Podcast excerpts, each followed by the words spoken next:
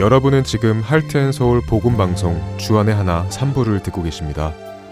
주안의 하나 3부에서는 룻기 속에 드러나는 하나님의 은혜를 알아가는 헤세드 하나님의 은혜, 자녀들을 위한 기도, 그리고 아브라함의 하나님이 준비되어 있습니다.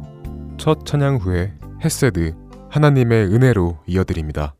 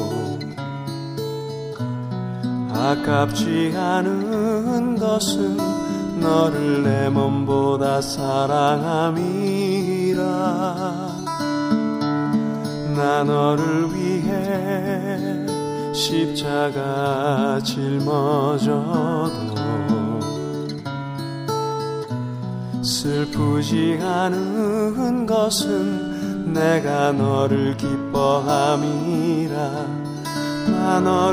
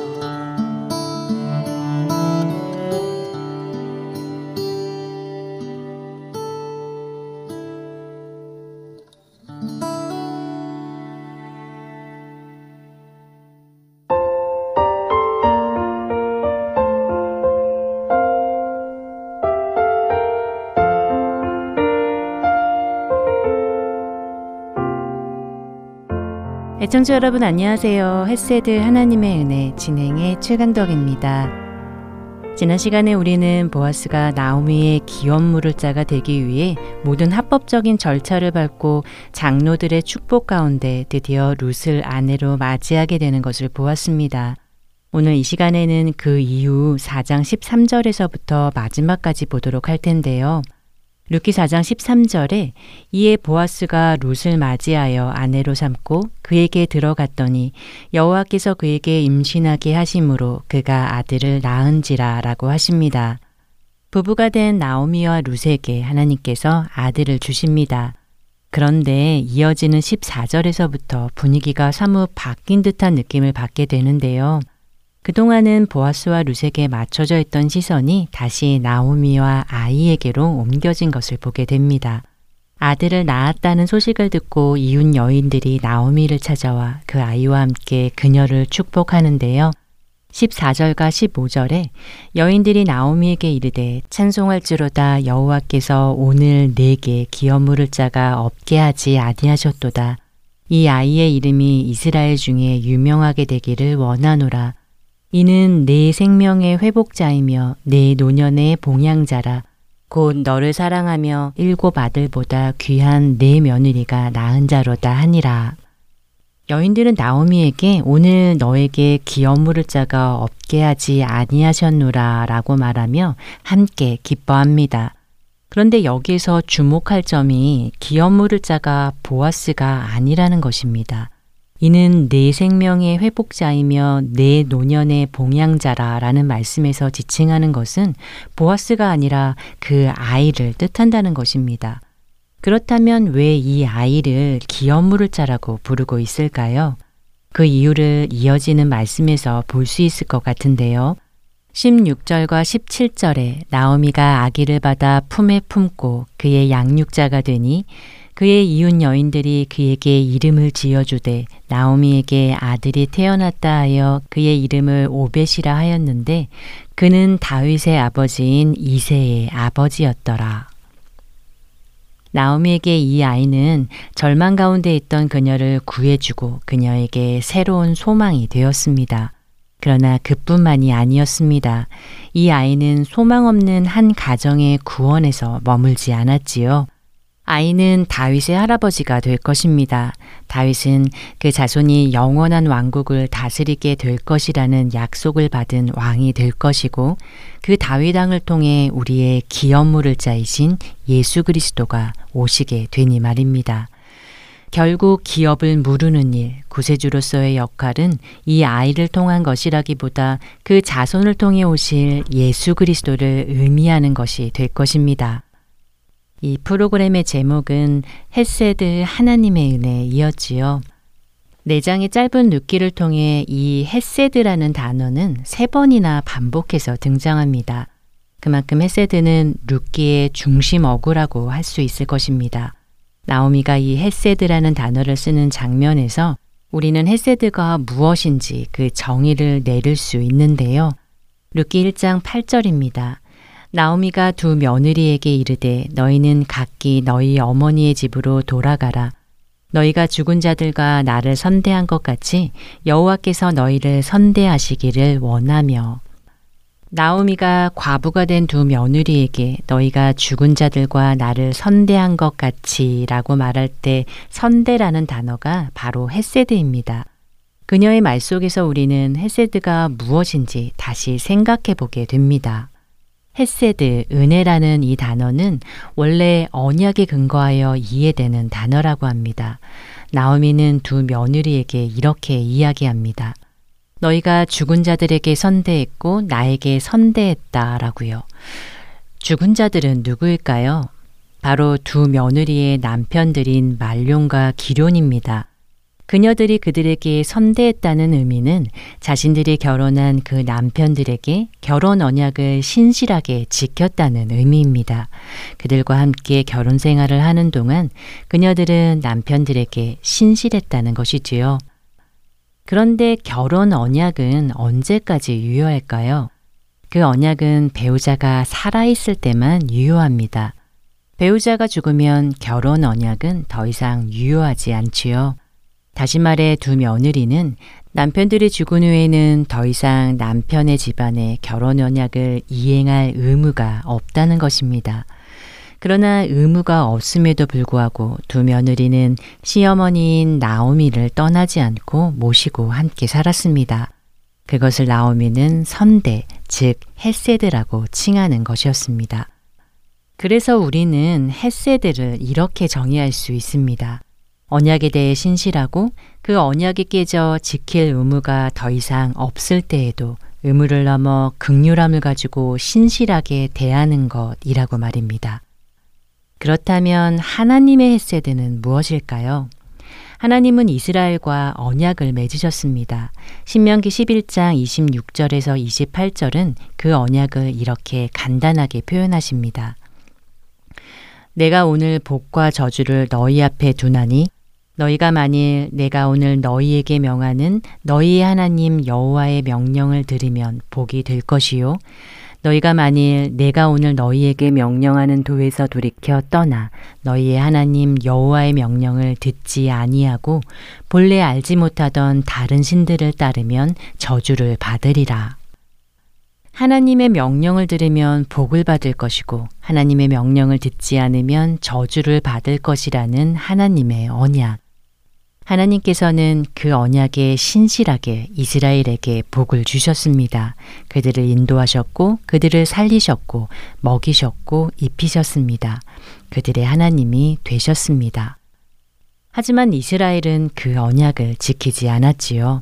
하나님의 명령을 준행하지 않았습니다. 언약은 한쪽에서 깰 때 파기됩니다. 다른 한쪽은 더 이상 그 언약을 지킬 의무가 주어지지 않습니다.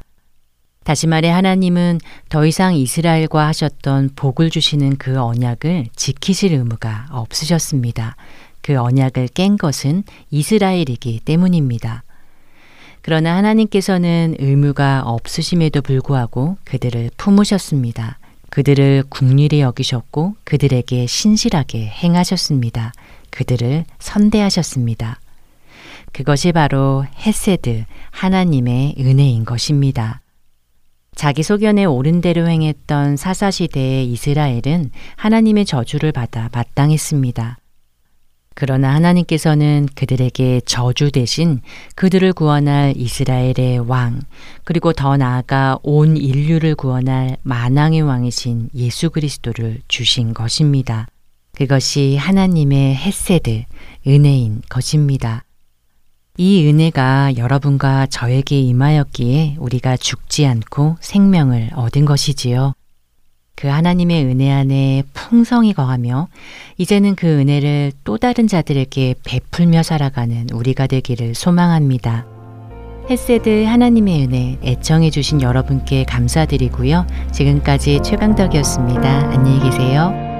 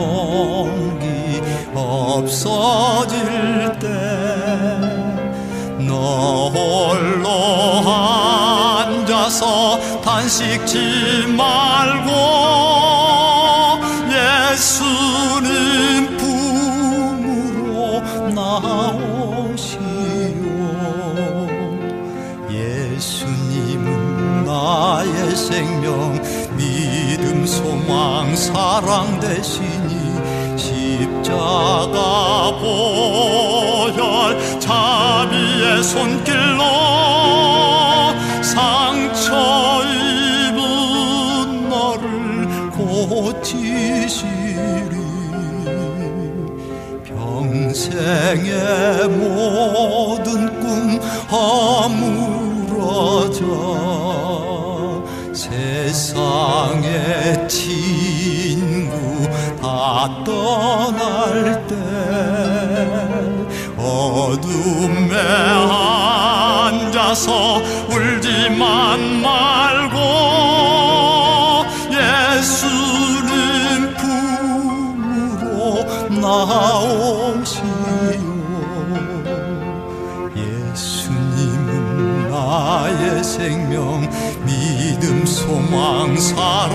되시니 십자가 보혈 자비의 손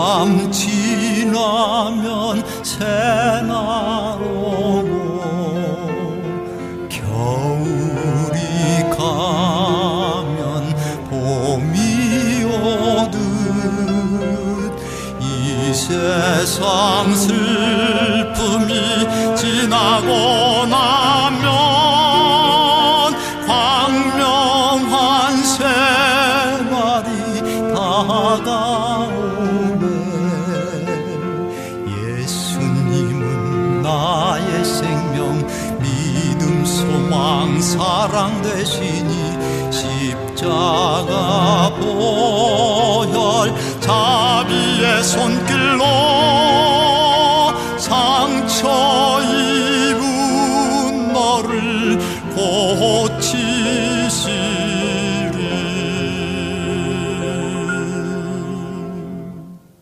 계속해서 자녀들을 위한 기도 이어드립니다.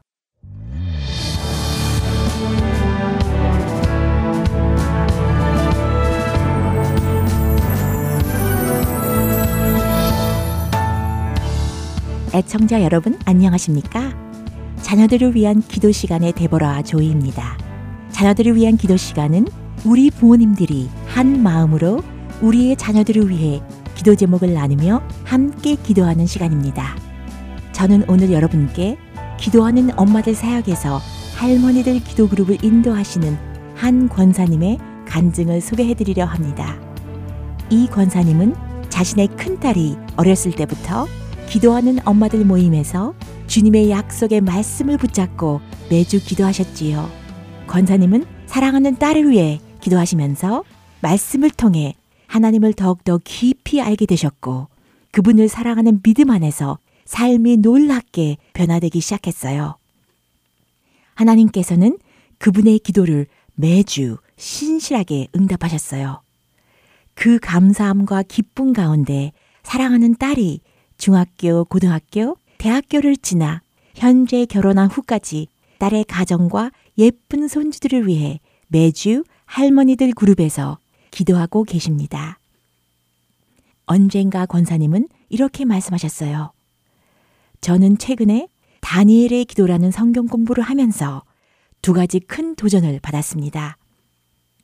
첫 번째로는 하나님 말씀의 능력으로 이 세상에서 승리하는 믿음의 비결이고 두 번째는 사랑하는 가족들을 위해 말씀과 기도로 영적 전쟁을 싸우며 그들의 부흥을 위해 기도해야겠다는 새로운 도전이었지요.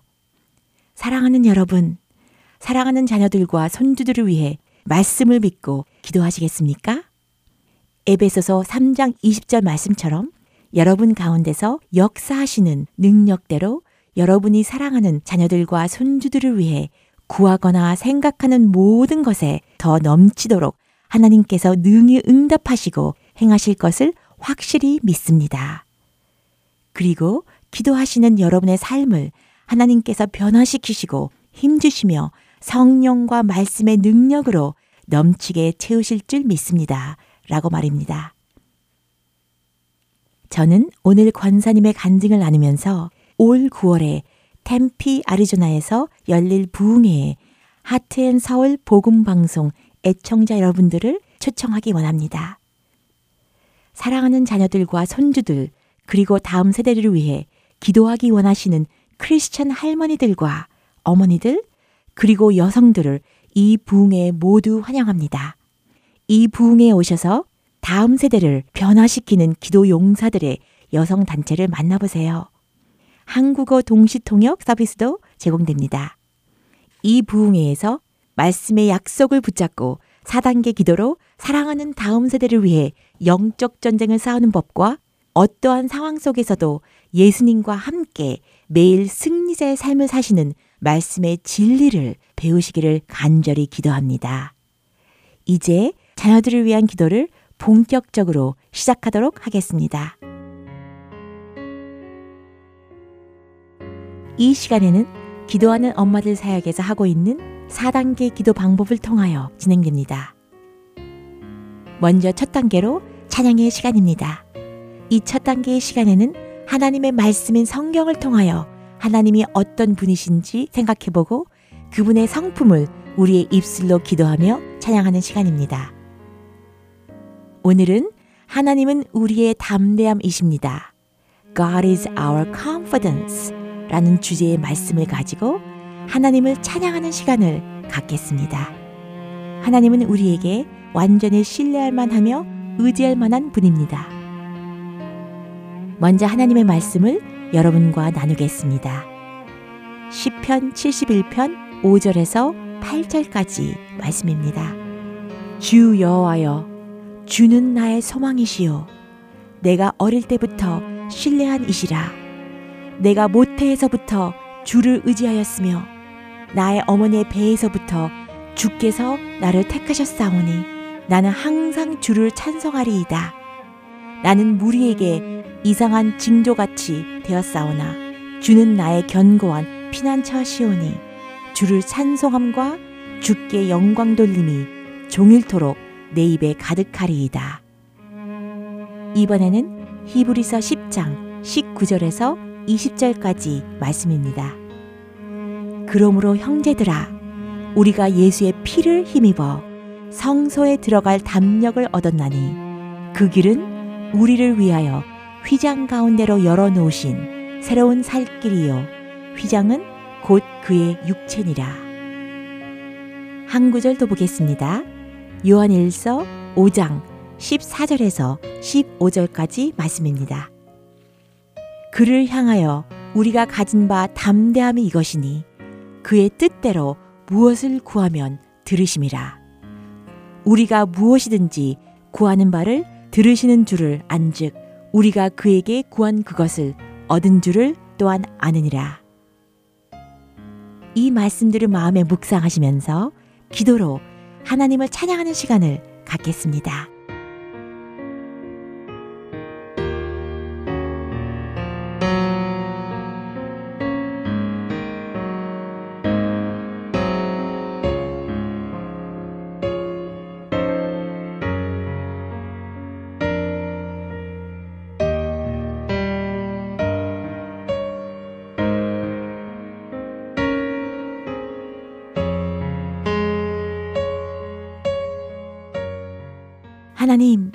우리가 완전히 신뢰하며 의지하는 아버지를 높이 찬양합니다. 기쁨으로 여호와를 섬기며 노래하면서 주님 앞에 나아갑니다. 우리의 소망과 힘이 되어 주시는 여호와를 찬양합니다. 우리의 견고한 피난처가 되시는 여호와 하나님, 주를 찬송함과 주께 영광 돌림이 종일토록 우리 입에 가득하나이다. 그리스도 예수의 피를 힘입어 성서에 들어갈 담력을 주신 아버지를 찬양합니다. 하나님이여, 주는 하늘 위에 높이 들리시며 주의 영광이 온 세계 위에 높아지기를 원합니다. 두 번째 단계는 고백 기도의 시간입니다. 예수님께서 십자가에서 피 흘리심으로 우리의 과거, 현재, 그리고 미래의 모든 죄가 다 용서되었습니다. 요한일서 1장 9절 말씀에 만일 우리가 우리 죄를 자백하면 그는 미쁘시고 의로우사 우리 죄를 사하시며 우리를 모든 불의에서 깨끗하게 하실 것이요라고 약속하셨습니다. 이 말씀을 생각하시면서 여러분의 삶 속에 하나님을 기쁘시게 해드리지 못한 죄를 조용히 고백하고 회개하는 시간을 갖겠습니다.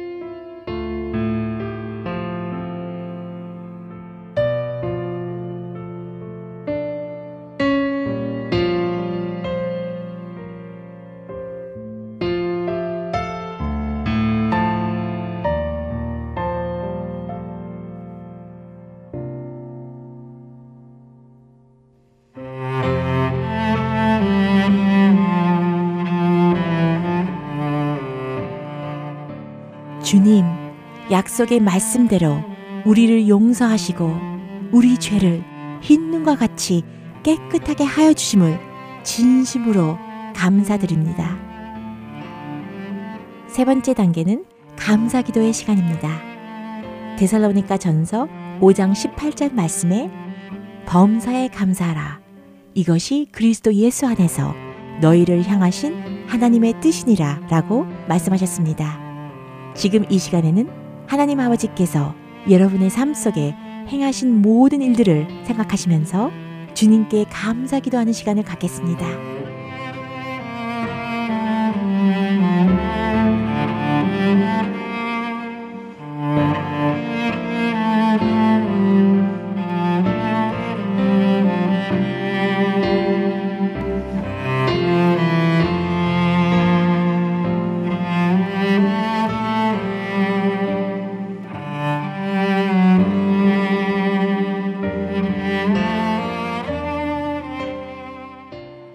우리가 이 시간에 감사함으로 주님의 문에 들어가며 찬송함으로 주님의 궁정에 들어가서 주님의 이름을 높이 송축합니다.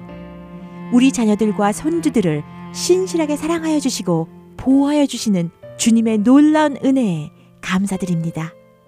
하나님, 그들을 위해 완전한 지혜를 예비하시며 그들의 방패가 되어 주심을 감사합니다.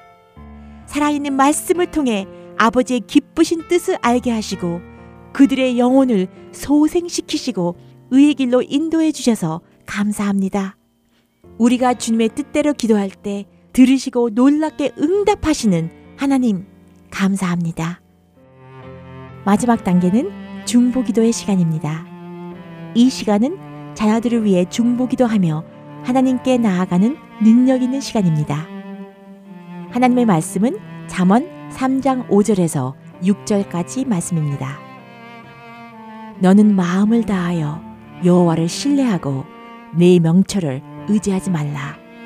너는 범사에 그를 인정하라. 그리하면 내 길을 지도하시리라. 오늘은 이 말씀을 생각하시면서 자녀들을 위해 중보하는 시간을 갖도록 하겠습니다.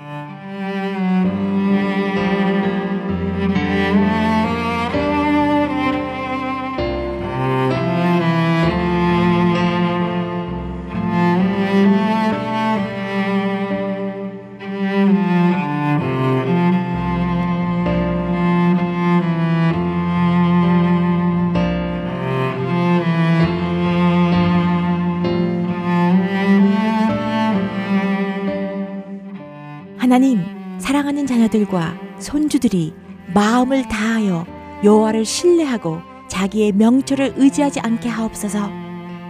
주의 말씀이 그들의 발의 등이요 그들의 길의 빛이 되시니 그들이 범사에 주를 인정하고 지도하시는 아버지의 길을 순종하게 하옵소서. 영광의 아버지께서 지혜와 계시의 영을 그들에게 주사 하나님을 알게 하시고 그들의 마음의 눈을 밝히사 그들을 향한 주님의 부르심의 소망과 그리스도의 놀라운 사랑을 알게 하여 주옵소서. 하나님, 그들이 마음과 힘을 다하여 여호와를 사랑하며 영과 진리로 아버지께 참되게 예배하게 하옵소서. 사랑하는 자녀들과 손주들이 주님을 전심으로 찾으며 주님의 말씀을 지켜 행실이 깨끗한 삶을 살게 하여 주옵소서. 주 안에서 서로를 격려하고 같이 기도할 수 있는 경건한 성품을 가진 믿음의 친구들을 그들에게 보내주세요. 그들의 사랑을 지식과 모든 총명으로 점점 더 풍성하게 하사 저희로 지극히 선한 것을 분별하며 예수 그리스도로 말미암아 의의 열매가 가득하여 하나님의 영광과 찬송이 되게 하여 주옵소서. 주님, 우리 자녀들과 손주들에게 말씀을 주사 그들로 입을 열어 복음의 비밀을 담대히 알리게 하옵소서. 하나님의 뜻을 위해 그들을 세워주셔서 하나님의 능력을 보여주시고 하나님의 이름이 온 천하에 전파되게 하여 주옵소서. 감사드리며 예수님의 이름으로 간절히 기도합니다. 아멘.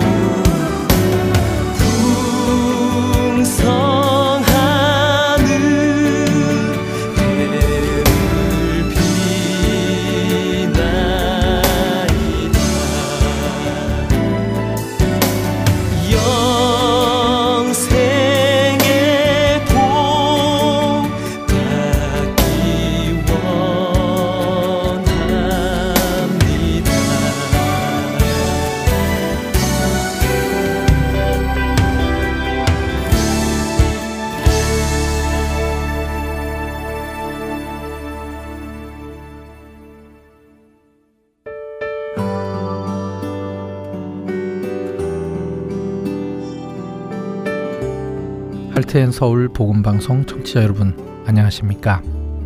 유병성 목사입니다. 세상에는 소망 없이 살아가는 영혼들이 많습니다. 본 할텐 서울 복음 방송은 그렇게 소망 없이 살아가고 있는 이들에게 참된 소망이신 구주 예수 그리스도를 전하는 메신저입니다. 귀 있는 자들에게 예수님만이 참된 소망이며 생명이심을 널리 알리는 이 사역을 위해 기도와 물질로 동참하기 원하시는 분들은 전화번호 602-866-8999으로 문의 주시기 바랍니다.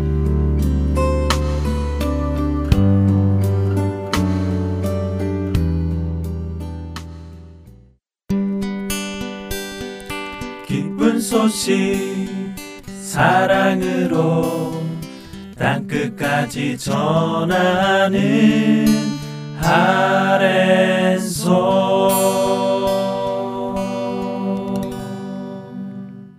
이어서 아브라함의 하나님 함께 하시겠습니다.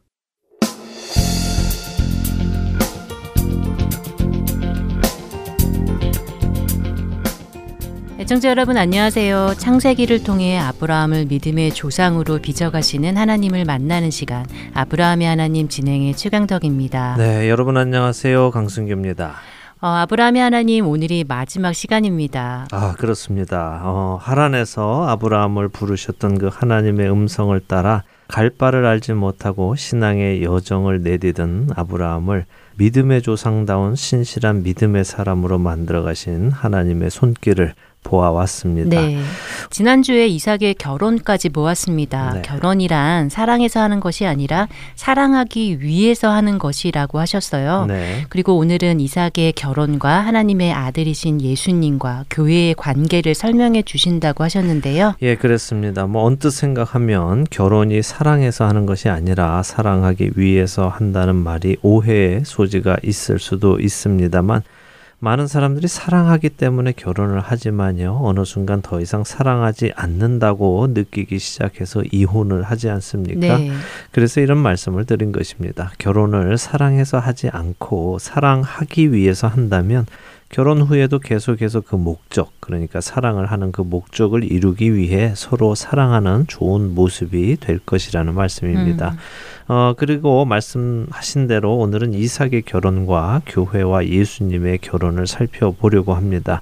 어, 그런데 그 살펴본다는 것이 어떤 특별한 비밀을 말씀드리려는 것은 아니고요. 이삭의 결혼 과정에서 우리는 이스라엘의 결혼 의식을 볼 수 있거든요. 그 결혼의 과정을 자세히 우리가 보면 하나님의 구원의 계획도 이해가 되기 때문에 그 부분을 설명드리려고 하는 것입니다.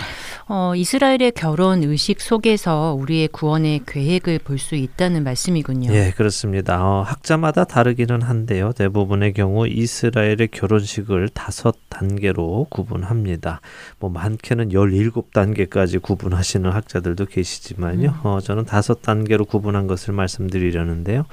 첫 단계는 쉬드힌이라고 해서요 결혼 상대를 구하는 것입니다. 어, 지금 드리는 말씀은 이스라엘 정통 결혼 의식이라는 것을 먼저 기억하시기 바랍니다.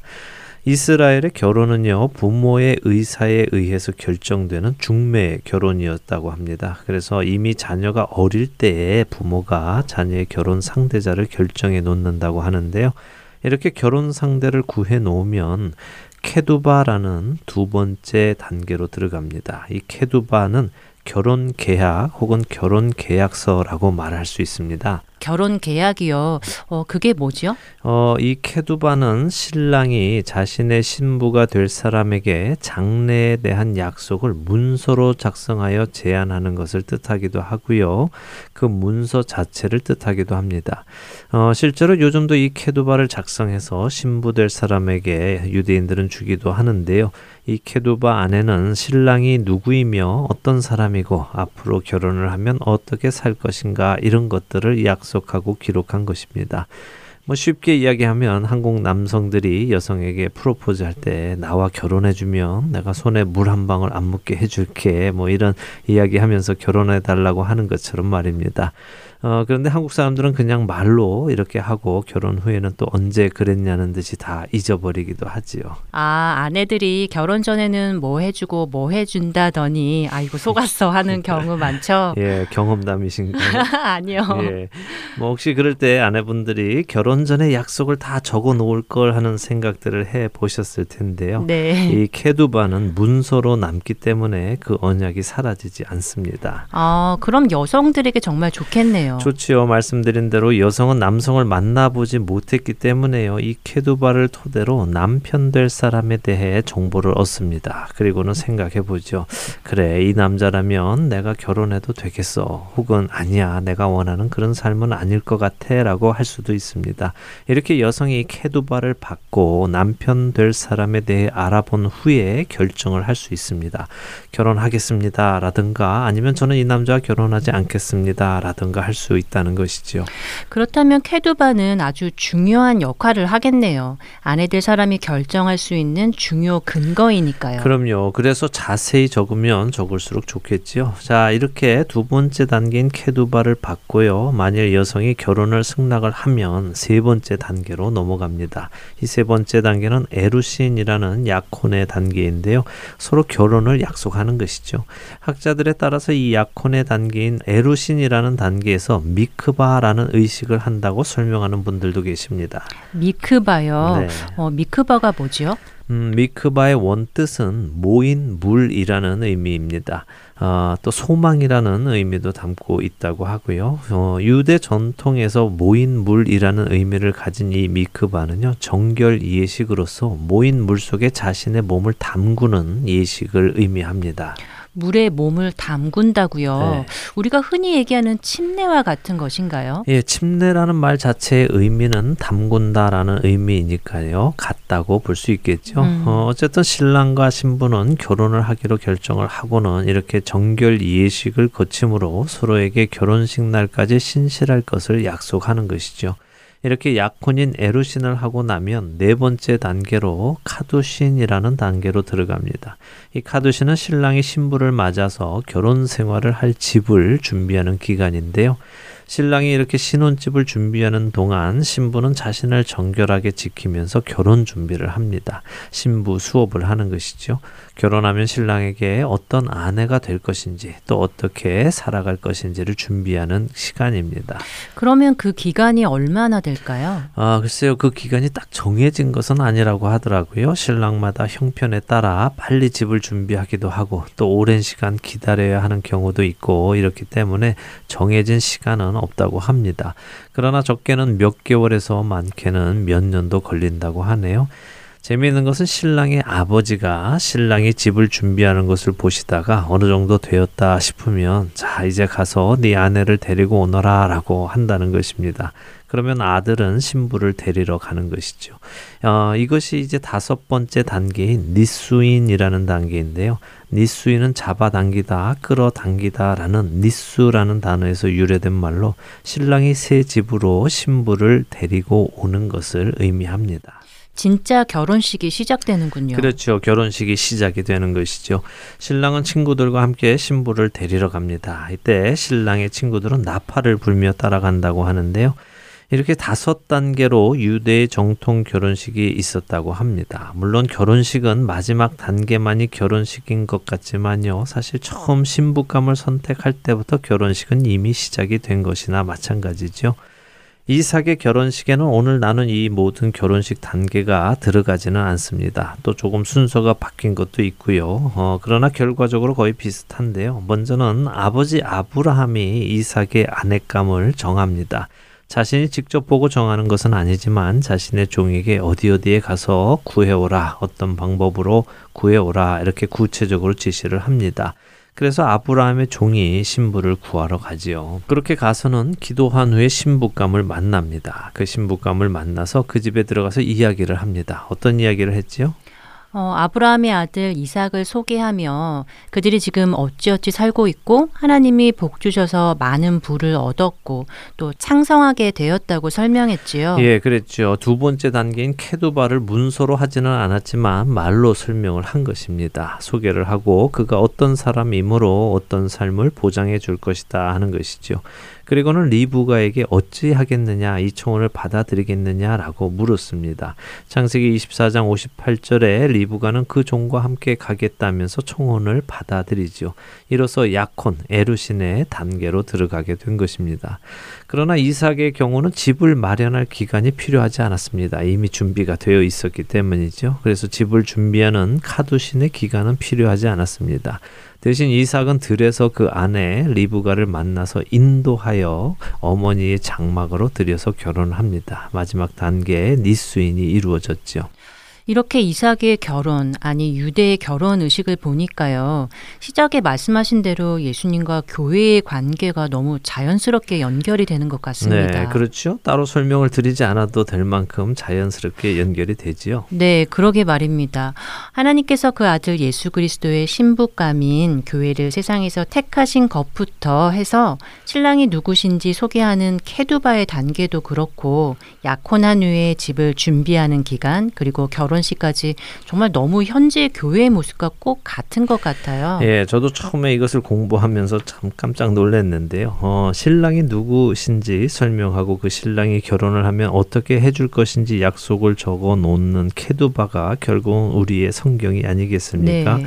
예수님이 누구시고 그분을 우리의 신랑으로 모실 때 어떤 약속이 있는지 또 그분은 우리에게 어떻게 해주실 것인지를 성경이 말씀하고 계시죠. 그때 그 케두바를 읽은 사람 중에 그래 내가 이분과 영원한 삶을 살겠다라고 결정하는 사람은 그 약속을 받아들이고 약혼을 하는 것입니다. 이렇게 약속을 하면 우리는 또 세례를 받지요. 침례를 받습니다. 결혼식까지 서로에게 신실하겠다는 정결 약속을 하는 것입니다. 이렇게 약혼을 하면 신랑이신 예수님께서 아버지께로 가셔서 우리와 거하실 거처를 예비하시죠. 요한복음 14장 2절과 3절을 읽어 볼까요? 네. 내 아버지 집에 거할 곳이 많도다. 그렇지 않으면 너희에게 일렀으리라. 내가 너희를 위하여 거처를 예비하러 가노니 가서 너희를 위하여 거처를 예비하면 내가 다시 와서 너희를 내게로 영접하여 나 있는 곳에 너희도 있게 하리라. 네. 네, 바로 이 말씀이네요. 우리와 함께 하실 거처를 준비하러 가신 예수님 말입니다. 맞습니다. 이렇게 거처를 준비하러 가신 예수님을 기다리며 그분의 신부인 교회는 이 땅에서 신부 수업을 해야 합니다. 음. 약혼은 이미 결혼과 마찬가지의 영향력을 가지고 있기 때문에 이 땅에서 벌써 그분의 신부로 정결하게 살아가야 하며 신랑이신 그분이 좋아하는 것은 무엇인지, 그분의 성품은 어떤지, 어떻게 하면 내가 그분을 기쁘시게 할지 이런 것들을 공부하고 준비하고 또 훈련해 나가는 것이죠. 그리고 언젠가 하나님 아버지께서 아들아 이제 네 아내를 데리고 오너라 하시는 그 날이 되면 그분께서는 나팔 소리와 함께 그 신부인 교회를 데리러 이 땅에 다시 오실 것입니다. 그리고 그분과 교회는 새 예루살렘 집에 들어가서 영원하고도 행복한 생활을 할 것이고요. 이것이 그분의 결혼 계약서인 성경에 적혀 있는 내용입니다. 그래서 성경을 읽는 것이 중요합니다. 안타까운 것은 우리 시대의 많은 성도들이 미래에 대해 모른다는 것입니다. 뭐 모른다기보다 관심이 없어 보입니다. 예수님과의 결혼 이유에 대한 관심이 없다는 말씀이지요. 예, 바로 그 말씀인데요. 이 시대의 성도들은 일단 결혼만 하자. 그 다음은 뭐 좋은 게 있겠지 해서 예수님의 청혼을 받아들이는 경우가 많은 것 같습니다. 음, 그러나 예수님과의 혼인은 그런 감정으로 하는 것이 아닙니다. 제가 결혼식에 대해 말씀드렸죠. 사랑해서 하는 것이 아니라 사랑하기 위해서 하는 것이라고요. 어, 예수님은 우리를 사랑하시기로 하셨습니다. 그래서 그분은 우리를 위해 목숨까지 내어 주셨습니다. 그리고 우리에게도 같은 사랑을 요구하시죠. 네 마음을 다하고 뜻을 다하고 힘을 다해서 사랑하라고 하십니다. 또 누가복음 14장 28절에서 33절에 예수님은 비유를 드시며 예수님을 따르기에 앞서 잘 계산해 보고 또 잘 헤아려서 결정하라고 하십니다.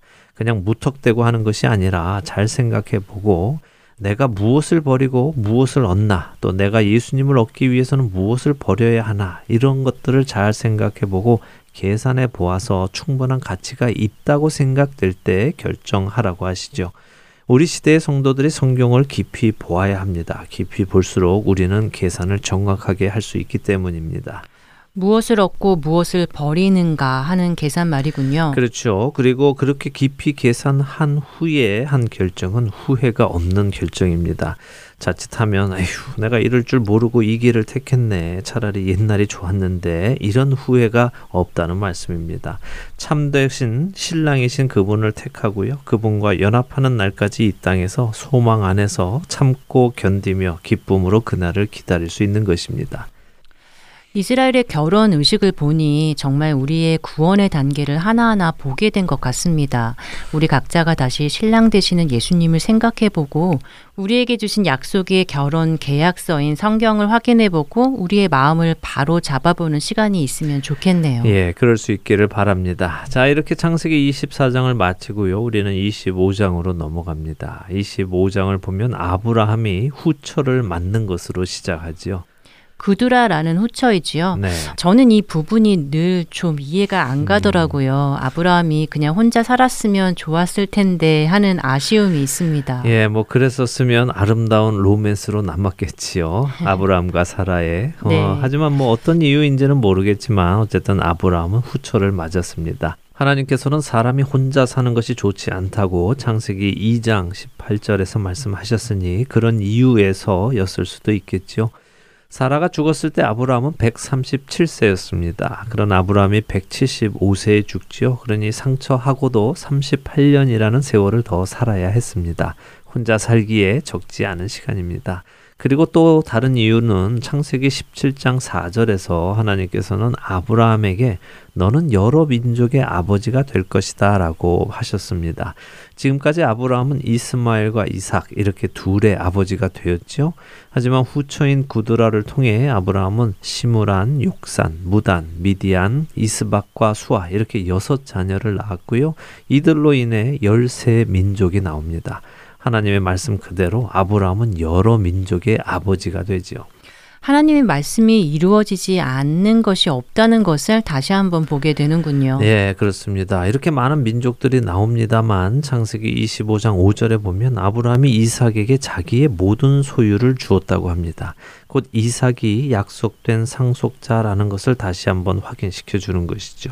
그런데 6절에 보니까 자기 서자들에게도 재산을 주었다고 되어 있는데요. 예, 그렇게 되어 있죠. 어, 그래서 언뜻 보면 아브라함이 재산을 나누어서 이삭에게도 주고 서자들에게도 준 것처럼 느껴지기는 하는데요. 그러나 여기에서 쓰인 재산이라는 단어는 마타냐라는 히브리어로 선물이라는 의미입니다. 선물이요. 그러면 그렇게 큰 것은 아니겠군요. 네, 아브라함이 아버지로서 서자들에게 선물 가치 정도의 물질을 나누어 준 것이지 유대인들의 유산을 나누어 주는 식으로 장자는 두 배, 나머지는 똑같이 나누어 준 것이 아니라요.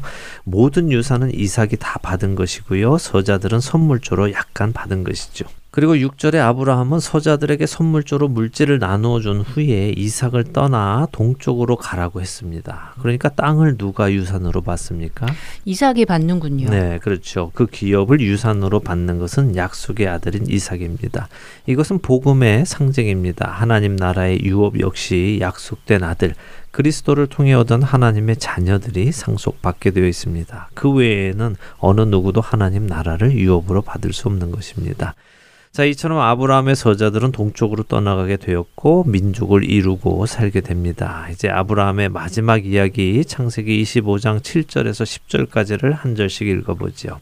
아브라함의 향년이 175세라. 그의 나이가 높고 늙어서 기운이 다하여 죽어 자기 열조에게로 돌아가매 그의 아들들인 이삭과 이스마엘이 그를 마므레 앞 해쪽 속 소알의 아들 에브론의 밭에 있는 막벨라 굴에 장사하였으니 이것은 아브라함이 헷 족속에게서 산 밭이라 아브라함과 그의 아내 사라가 거기 장사되니라. 네, 아브라함의 죽음이 기록되었군요. 예, 믿음의 조상 아브라함이 죽습니다. 175세에 죽습니다. 그의 나이가 높고 늙어서 기운이 다해서 죽습니다. 다시 말하면 천수를 누린 것이고요. 장수의 복을 받았다는 것이죠. 아브라함이 언제 하나님의 부르심을 받았습니까? 75세에 받았지요. 네. 어머, 그러니까 부르심을 받은 후 100년을 산 것이네요. 네, 75세에 하나님의 부르심을 받아서 100년간 하나님과 동행했습니다. 100년이라는 숫자는 성경적으로 볼 때 온전함을 나타냅니다. 그가 온전한 삶을 살았다는 상징적인 의미였겠죠. 조금 전 우리는 창세기 17장에서 하나님께서 아브라함이 여러 민족의 아버지가 될 것이라고 하셨던 말씀이 이루어지는 것을 보았죠. 네. 네, 또 창세기 15장 15절에도 하나님의 약속이 있습니다. 너는 장수하다가 평안히 조상에게로 돌아가 장사될 것이요라는 말씀이 있죠. 아, 그 말씀도 또 이루어진 것을 보여주시는군요. 네, 하나님의 모든 말씀은 반드시 이루어집니다. 음. 그분의 약속은 반드시 이루어집니다. 이 사실을 아브라함을 통해 경험하고 기억하고 우리 마음에 새기고요. 믿음으로 세워야 하는 것입니다. 아브라함이 이렇게 죽자 이삭과 이스마엘이 와서 아버지를 장사 지냅니다. 사라가 죽었을 때 해족속에게 많은 돈을 주고 산 막벨라 굴에 장사되는군요. 그렇습니다. 조상에게로 그렇게 평안하게 돌아갑니다. 성경에서 한 사람의 죽음의 이야기가 이렇게 나오면요. 뭐랄까요? 그 사람의 역할이 다 했다거나 할까요? 아니면 이제 그 사람의 시대가 끝났다거나 할까요? 그런 의미를 담고 있는데요. 무슨 말씀이냐 하면 우리가 처음 아브라함의 하나님을 시작할 때 아브라함의 아버지 데라가 죽는 이야기가 나오고 아브라함이 하란을 떠나 온 것처럼 기록되어 있지만 실제로 계산을 해보면 그렇지 않다고 말씀드렸죠. 네, 기억납니다. 아브라함이 하란을 떠나고도 아버지 데라가 꽤 오랜 시간 살았다는 것을 말씀하셨지요. 맞습니다. 데라의 역할이 거기에서 그냥 끝난 것이다라고 말씀드렸습니다. 음. 시간적으로 보면 그때 죽은 것은 아니라고 말씀드렸죠. 아브라함도 사실 마찬가지인데요. 오늘 이 창세기 25장 8절에서 아브라함의 죽음을 기록하고 있어서 이 이후의 이야기는 아브라함이 죽은 이후에 일어난 일인 것으로 우리는 생각하기 쉽습니다만 그렇지는 않습니다. 이제 이삭의 이야기로 들어가면서 이삭의 젊은 때 이야기가 나옵니다. 이삭이 40세에 결혼을 했고요. 에서와 야곱을 낳은 때가 60세라고 성경은 기록하지요. 우리가 알듯이 아브라함과 이삭의 나이 차이는 100세지요. 아브라함이 175세에 죽었으면 이삭의 나이는 75세였을 때고요. 그가 60세의 아들을 낳았으니까 에서와 야곱이 15살 때에 할아버지 아브라함이 돌아가신 것이죠. 이런 이야기가 이제 이후로 나옵니다. 하지만 성경은 여기에서 아브라함의 죽음을 기록함으로써 그의 역할이 여기서 끝남을 우리에게 알려주는 것입니다. 저는 이런 식의 표현이 참 좋다고 생각됩니다. 왜냐하면 우리 각자에게는 역할이 있다고 생각해서 그러는데요. 그 역할을 우리가 감당하고 그 역할을 마치면 우리는 이 땅에서의 삶을 마감하는 것이 좋지요. 우리 각자도 그렇게 된다면 좋겠습니다. 아무 때나 죽는 것이 아니라 우리에게 주어진 그 역할을 잘 감당하고 마치게 된다면 말입니다. 자, 이렇게 해서 6개월간 바빌론 지역 갈대아 우르에 살던 한 사람 아브라함을 끌어내어 약속의 땅으로 인도하시고 그에게 약속을 주시고 그 약속을 신실하게 지키심으로 믿음 없던 아브라함이 믿음을 갖게 하시고 그 믿음이 마음속에서만 머무르는 것이 아니라 삶으로 이어져서 행동 속에서 또 생각 속에서 굳건히 자리 잡게 하신 하나님의 손길을 보았습니다. 네, 믿음의 조상 아브라함을 빚어가신 하나님의 손길을 보았네요. 아브라함을 보면서 용기도 생기고 소망도 생기고 또 한편으로 저의 믿음도 더욱 강건해진 것 같습니다. 네. 서두르지 않게 되었고요. 조급해 하지도 않게 되었습니다. 하나님의 철저하신 계획 속에서 비록 아브라함이 실패하는 것처럼 보여도 그것이 실패가 아님을 보게 되었기에 그렇습니다. 예, 우리는 연약해서 늘 넘어지고 쓰러지고 또 잘못을 저지르고 합니다만 우리를 부르신 그분께서는 우리가 그럴 줄 모르고 우리를 부르신 것은 아닙니다. 그분은 모든 것을 아시고도 여전히 여러분과 저희를 부르셨습니다. 그리고 그 구원의 여정을 이끌어 가시죠. 저는 저와 우리 애청자 여러분들이 그 하나님의 손길 안에 자신을 온전히 맡기는 경험을 하시기를 간절히 바랍니다. 내가 하려고 하지 말고요. 날마다 그분을 찾고 그분께 간구하며 그분의 인도하심을 쫓을 때에 그분의 살아계심을 경험하게 될 것이고요. 그 경험을 통하여 우리의 믿음이 더욱 튼튼해질 것이라고 믿기에 그렇습니다. 네, 저도 주님을 더욱 깊이 의지하는 훈련을 해보도록 하겠습니다. 애청자 여러분들도 함께 그렇게 해보시기를 권면해 드립니다. 아브라함의 하나님 이제 마칠 시간이 되었네요. 그동안 함께 하나님의 손길을 따라 창세기 여행을 하신 여러분들께 감사드립니다. 계속해서 하나님과 동행하시는 여러분들 되기 바랍니다. 네, 우리 안에 착한 일을 시작하신 하나님께서 그리스도 예수의 날까지 이루실 것을 믿고 확신하며 그분과 매일을 동행하는 여러분들 되시기를 기도드리겠습니다.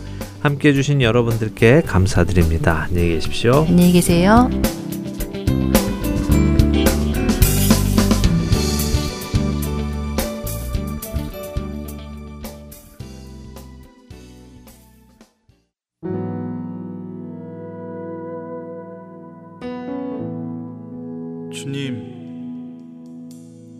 시간 조용히 주님의 마음 앞으로 나갑니다.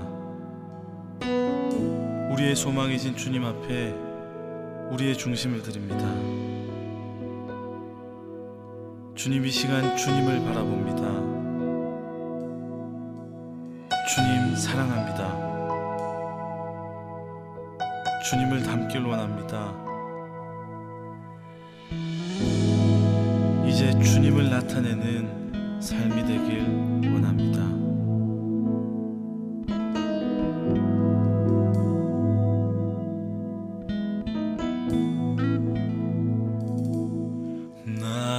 소망은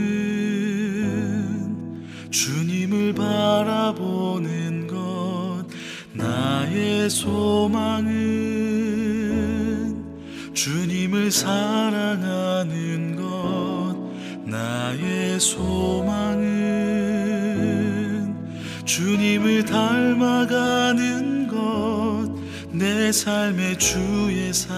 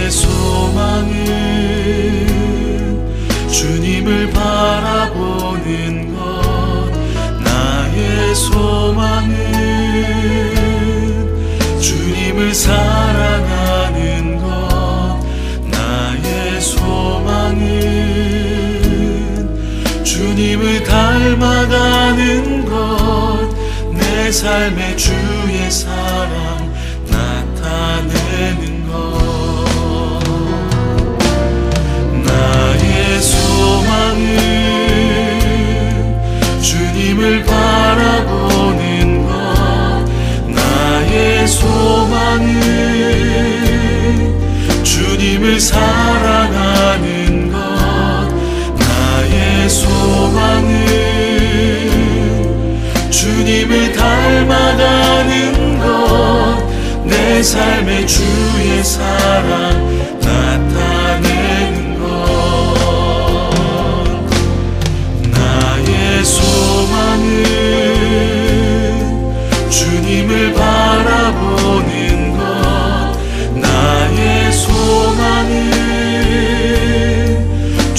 주님을 사랑하는 것 나의 소망은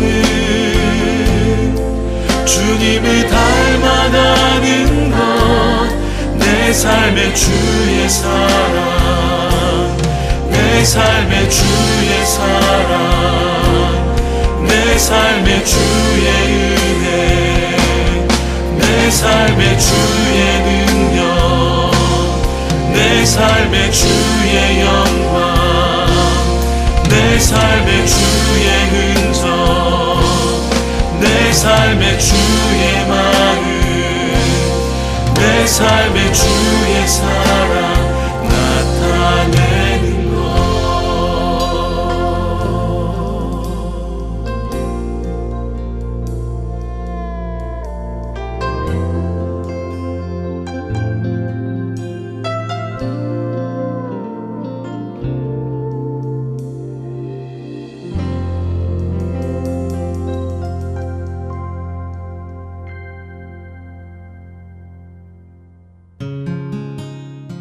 주안의 하나 3부 마칠 시간입니다. 한 주간도 주안에서 평안하십시오. 다음 주에 뵙겠습니다. 안녕히 계십시오.